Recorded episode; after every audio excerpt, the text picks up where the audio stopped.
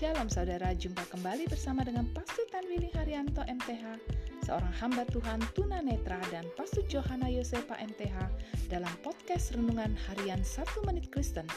Di dalam podcast ini, kami membagikan kebenaran dari Alkitab yang dimulai dari kitab kejadian sampai kitab Wahyu. Selamat menikmati.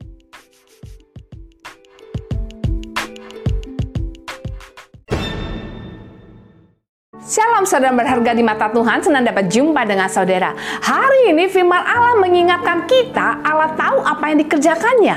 Allah berfirman kepada orang Israel bahwa mereka tidak akan mendapatkan tanah perjanjian dalam satu tahun sebab Allah tidak ingin negeri itu menjadi sebuah hutan belukar dan juga binatang-binatang buas menjadi terlalu banyak sehingga tidak dapat dikendalikan.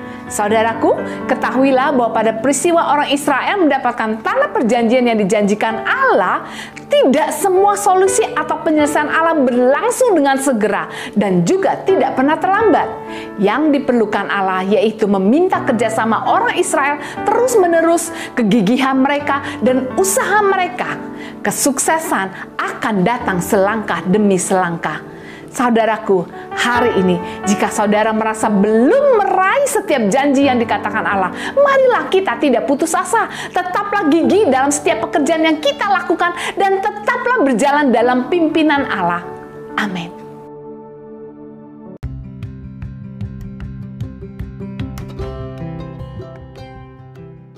Terima kasih saudara telah mengikuti podcast Renungan Harian 1 Menit Kristen.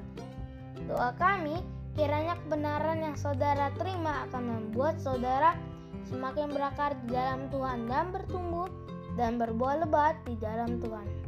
Tuhan Yesus memberkati.